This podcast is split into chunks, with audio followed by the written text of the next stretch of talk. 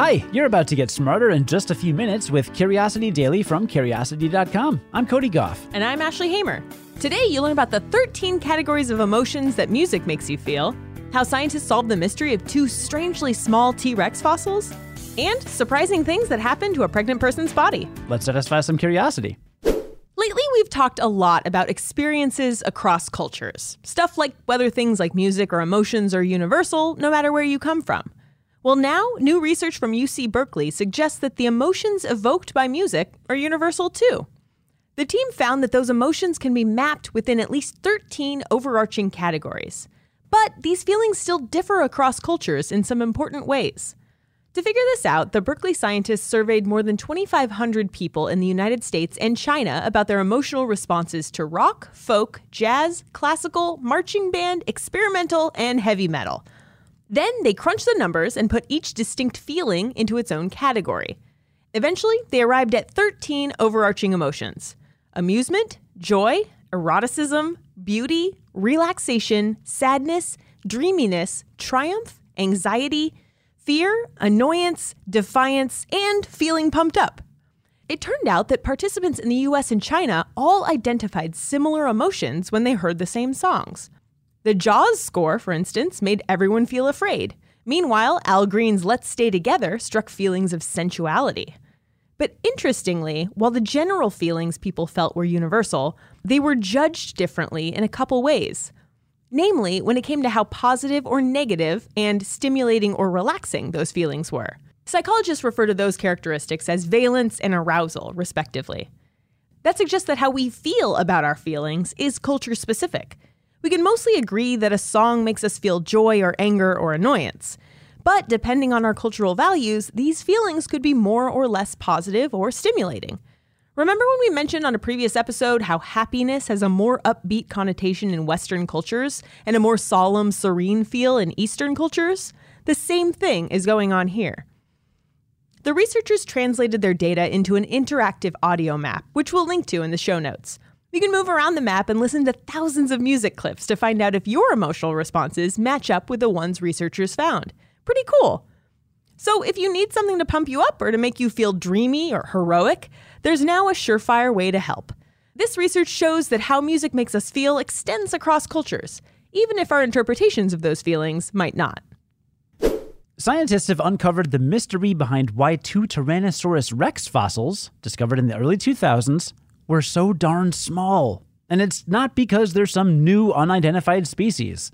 You know, bigger isn't always better, especially when it comes to T Rex skeletons. Yes, the Tyrannosaurus rex was famously enormous, but these two fossilized skeletons of smaller T Rex specimens have recently clarified new aspects of the T Rex life cycle.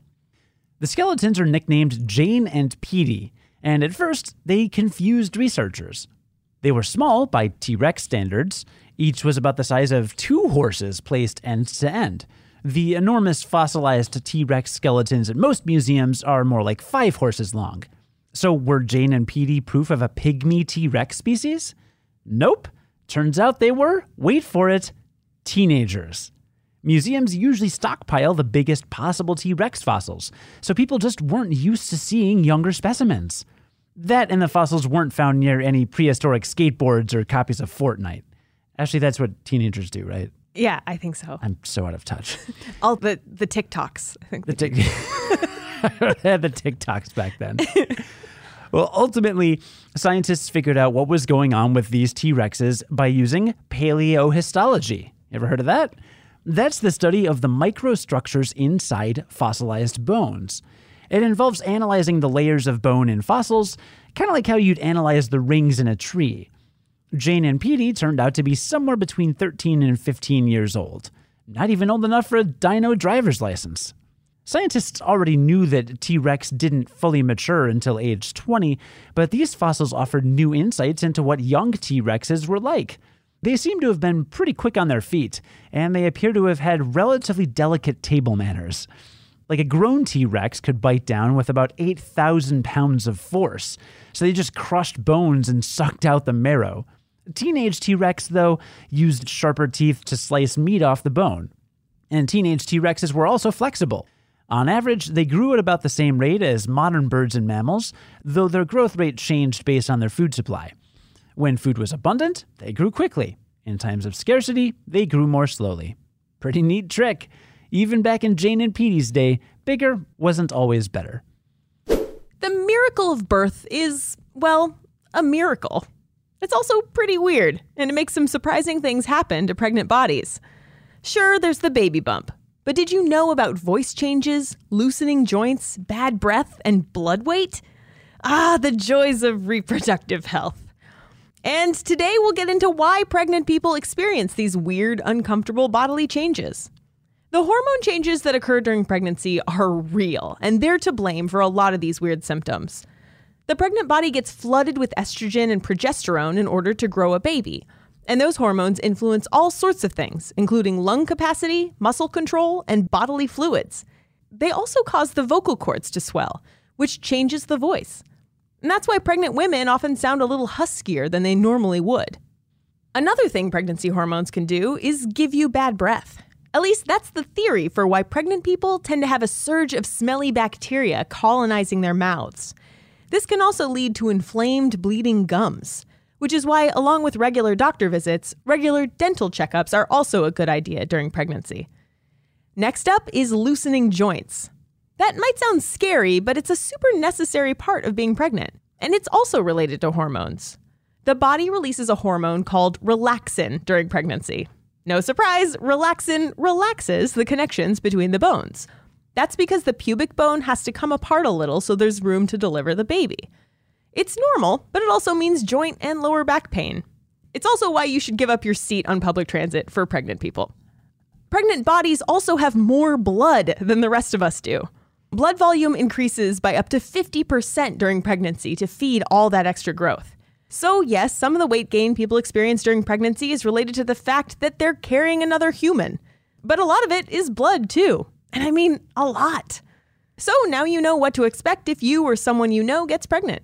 It's gonna get weird, but that's also pretty normal. Well, I think we learned a lot today, starting with the fact that UC Berkeley scientists identified 13 overarching feelings that you get from listening to music.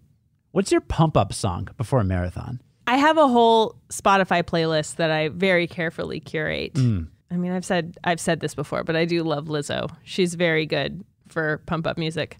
Also, what's the it's kind of on the nose, but Florence and the Machine Dog Days Are Over is a really good running song. That's pretty cool. You know, I had one pump up song when I used to go to the gym and lift weights. It was I Walk Alone by Saliva. I don't know that one. It's because it was Batista's entrance music in WWE. Not even my favorite wrestler, just like the song. Got it. Pretty good way to get pumped up. Plus, that guy is jacked. Look at him. You're like, all right, I'm going to go lift some heavy stuff. And we also learned that two T Rexes that we found in the 2000s that were kind of small weren't a pygmy T Rex species, but were actually teenagers. And they helped us learn more about how T Rexes grow up. I think now the researchers are legally required to rename Jane and Petey Robbie and Charlene Sinclair Wait, why? Because of the Dinosaurs TV show from ABC from the early 90s. Were they were were they teenagers? They were teenage dinosaurs and it talked. it was a really funny show. It was. I do remember that show. Also, one of the research papers we used as a scientific source for this article is titled Growing Up Tyrannosaurus Rex Osteohistology Refutes the Pygmy Nanotyrannus and Supports Ontogenetic Niche Partitioning in Juvenile Tyrannosaurus.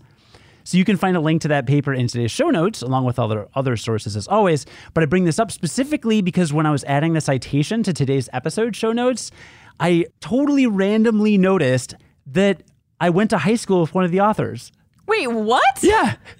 Super small world. Like yeah. it's the same person? yeah. Yeah. I, I found her on Facebook and we're friends, and she totally is a researcher on this paper. So shout out to Katie at Montana State University and keep up the awesome research. Amazing. Super small world. And I would say that I learned about the way that bodies change when pregnant, like blood volume increasing a lot and voices getting lower, stuff like that. But my wife teaches prenatal yoga classes, so I kind of already knew all Oh, these things. well, a lot of it was new to me. I didn't know you got bad breath. Oh my goodness. I mean, I do know that pregnancy is like incredible. I mean, isn't it just wild that the human body can actually like cook a human up and make a new one. Cook it up. Yeah. Bun in the oven, you know? There you go. Yeah. Today's stories were written by Kelsey Dunk and May Rice and edited by Ashley Hamer, who's the managing editor for Curiosity Daily. Today's episode was scripted, produced, and edited by Cody Gough. Join us again tomorrow to learn something new in just a few minutes. And until then, stay curious.